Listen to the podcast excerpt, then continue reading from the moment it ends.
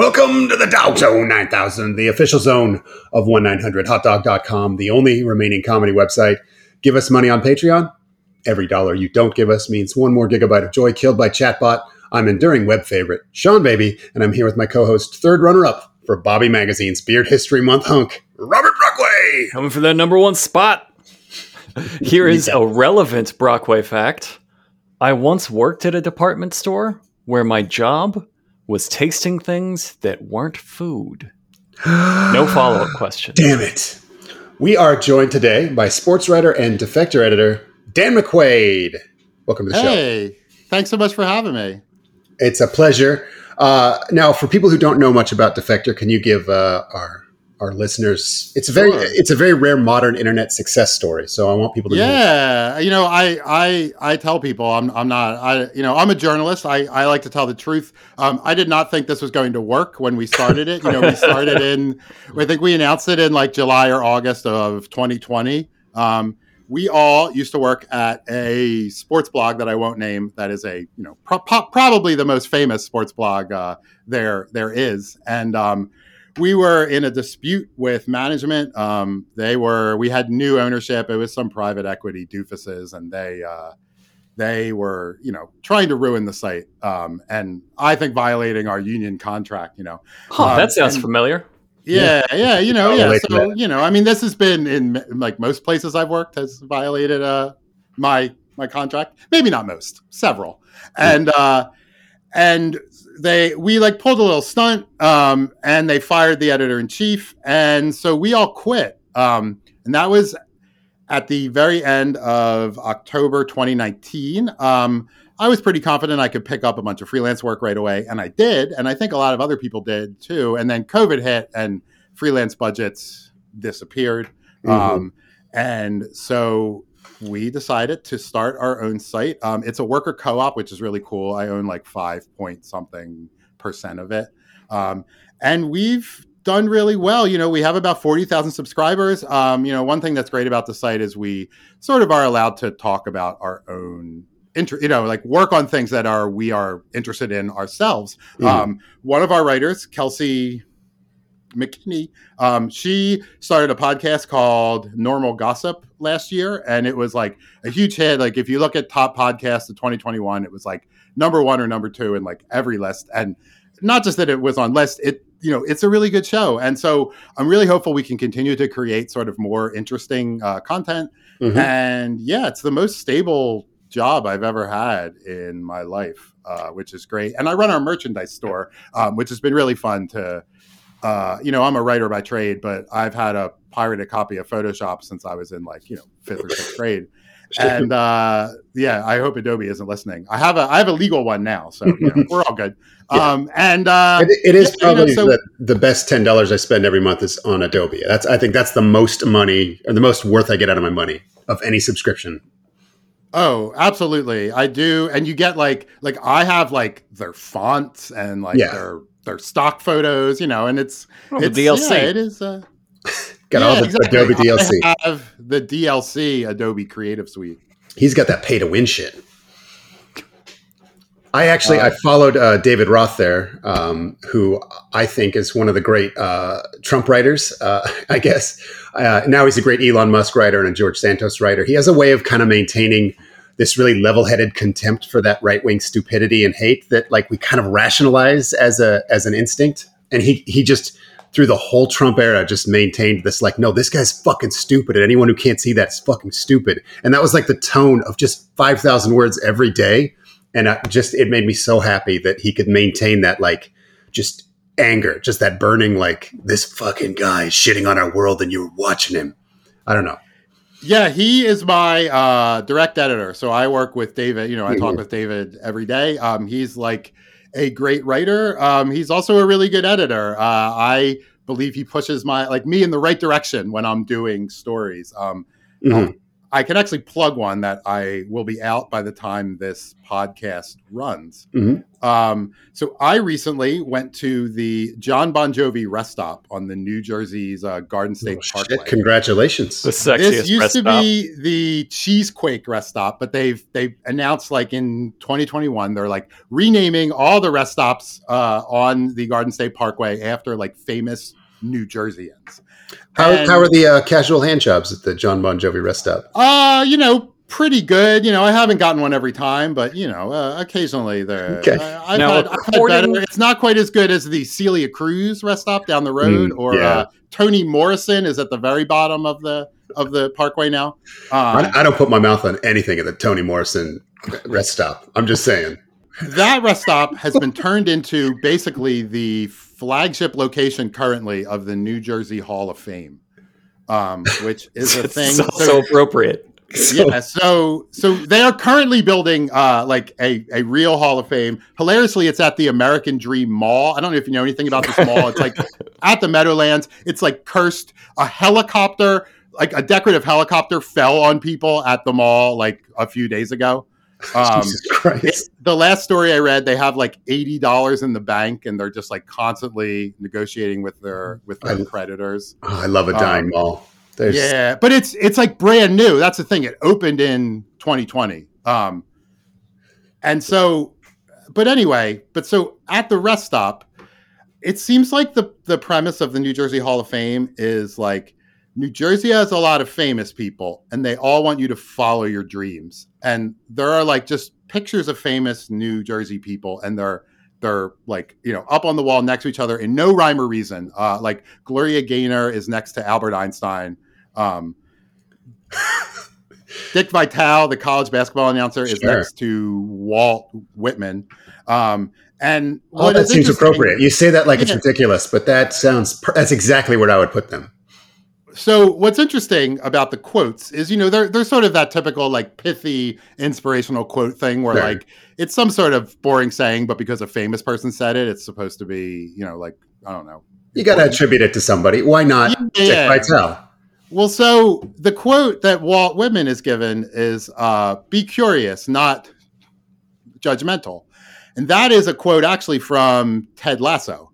The character Ted Lasso says it as a quote from Walt Whitman in the show, but Walt Whitman did not say this. It actually originally comes from an advice column in a 1986 Charlotte newspaper that was about like a mother who had written in saying that she had found birth control pills in her daughter's bedroom. Okay. Now, Ted Lasso is often written to be kind of like, the way I read the character is he's an idiot. Like he doesn't have his shit together, but he's pretending to have his shit together. So that was intentionally wrong by the writer of Ted Lasso, right? I'm not entirely sure. It is a quote that is passed around. It's on all those quote websites as something Walt Whitman said. Okay, he did not say it. Fantastic. And there's like a couple of those there where it's like, oh, this is on all the quote sites, but I can't really find a citation for this of some of the other famous people. But there's one quote that's incredible, and I couldn't find it anywhere. And it is from Ed Harris, who grew up in North Jersey. And the quote is, acting is like scoring a touchdown. That's the whole thing? That's the whole quote? That's the whole quote. Acting is like scoring a touchdown. No second thing. Harris out. So stretch that metaphor any direction you want. It works. Yeah. So I spent a lot of time like thinking about it, just trying to figure out like, what could this mean? And like sort of the most reasonable answer I came up with is like, oh, acting is like such a great profession that like every day is like scoring a touchdown. The only other guess I came up with was like, acting is like scoring a touchdown. O.J. Simpson has done both, like that. That's like, that works. Yeah. And so I contacted Ed Harris's publicist, and she was very nice to ask him about my silly question. And it turns out that he gave a quote somewhere, I'm not entirely sure, I think maybe to the New Jersey Hall of Fame, where he talked about how, he had played football for his high school in Bergen County. And he was like, once I saw my football career was over, well, like I saw like a great actor in a play, and I thought, oh, maybe they'll applaud for me after acting like they used to applaud when I scored Which feeds my insecurity. Hi, I'm Ed Harris. And somehow they like shorten that to acting as like scoring a touchdown. This does happen sometime. There's that Martin Luther King mural monument in Washington, D.C. that had the quote on it when it opened that was like, "I was a drum major for truth, justice, and righteousness." And like the quote is actually like Martin Luther King saying like, you know, some people have called me just a drum major. Well, if you want to call me a drum major, you know, call me a drum major for truth. You know, like it's like one of those great, you know, speeches of him. I did a really bad Martin Luther King impression there, but that's probably better. It's probably better. Yeah, to not do the voice to sound like him. Yeah. So they just sort of condensed it into like a nonsensical quote. So this does happen sometimes. I don't think I've ever seen one as funny as this. It is fantastic. It's a real legacy media move to actually call us publicists. Like my instinct would be to make fun of it and nothing else. And you're like, I'm gonna call a real person with a phone and get to the bottom of it, like with journalism. Yeah, you know, I mean, I listen to this podcast and I've been reading, you know, both of your guys' work for a while. What I really like about both of you guys' work is that you do research things, you know, like lots of comedy on the internet, wherever that exists anymore, not on the web, but somewhere. Here, it's just sort of like nonsense, you know, like it may be nonsense, it may be funny, but like you have always like researched things, you know, really well, I think, you know, whether it was like old Nintendo Power letters or, you know, or you know, the film Mannequin. And so I like had to call up because I was like, I could not fathom what this could possibly mean. You know, if you search the quote on Google, the only result is like a dude replying to me on Twitter when I first posted about the Walt Whitman quote, being like, I was there too. Acting is like scoring a touchdown. Ed Harris's publicist has now asked the New Jersey Hall of Fame to remove the This is the most New Jersey story. I may have ruined like Governor Phil Murphy's electoral chances. This was, you're like, an enemy of the state, New Jersey Hall of Fame. But yeah, you know, I've done some other accidental things in the past in my career in New Jersey. Now, I just like to picture Ed Harris like after every movie, like just being like, "Hey, you guys seen The Abyss? Touchdown! Spikes, I like the ball, in the football, like in some way. Yeah, he just grabs a boom mic and throws it into the floor. So anyway, if you subscribe to Defector Media, you can read that story. If you don't subscribe, you can. I think you get a couple for free. I don't hit the paywall, but you know, I've been told you get something free. Fantastic plug.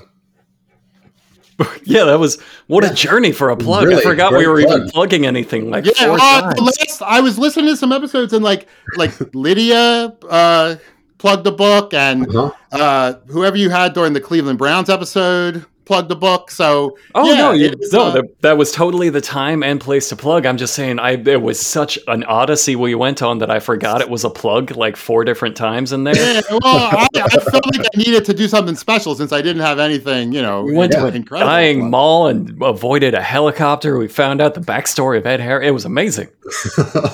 Nobody's ever going to top that plug. What's wild is some contrast. So the Jon Bon Jovi rest stop has like a gold record and like his guitar or something. And what's amazing is that it actually was a great idea. Like when I sat there writing this, you know, when I was there, I've been there several times now to like investigate it. And because that's the type of journalist I am. Yeah. People are always stopping and like taking photos of the Bon Jovi stuff, taking photos of the quotes, like standing next to his gold record and getting like their, you know, their husband to take a photo. It's like, it worked. I just wish they had used like real quotes, but there's another thing there about there's a quote from Plato, Aristotle, and Socrates. Plato wrote Mad Medicine. Famous New Jersey residents. And they, it's like, it's a quote about like a term that is in their work, but like is not. It's said that it's a quote said by them in 2500 BC, which is not when any of them lived. Great start. Like, the like summary of the concept is right, but it's like a quote that the New Jersey Hall of Fame made up. I talked to a professor of ancient history, And he gave me the lowdown on this and was like, actually, it's really great. Like, New Jersey is a town that is a state that like invents its own mythologies and loves like corny, kitschy crap. So these fake quotes are like perfect for the state. And I really do think he's correct. Yeah. Wait. Before we do anything else, I would like our listeners to stop right now. And I fucking dare you to picture what this podcast is about. Oh, that's a good idea. Oh, write it in. I want to see. I want to see your guesses. I want to see what you think based on so far. What we need to be careful not to title this in a way that will give it away. Yeah, we did mention what we're talking about twice, but it was so offhand. I think we're okay. No, we've given you clues. Like somebody could get it. I want to see if anybody does. I'll put together a prize for you. Nobody hold me to that. I'm completely lying, but do it anyway. I will give you, if you are successful in guessing what this podcast is about, I will send you a Defector t-shirt from the Defector store. Another plug is defectorstore.com. There you go. God, official contest. Such a pro. What a fucking plug. Never seen anything like it. It's amazing. I like that you also went to a history professor and you're like, you got to debunk things I found written on a wall at a Jon Bon Jovi rest stop. And he's like, fuck yeah. I've been waiting all my life for this. I don't have the training for this. It's hard because you got to find somebody who will like play along a bit.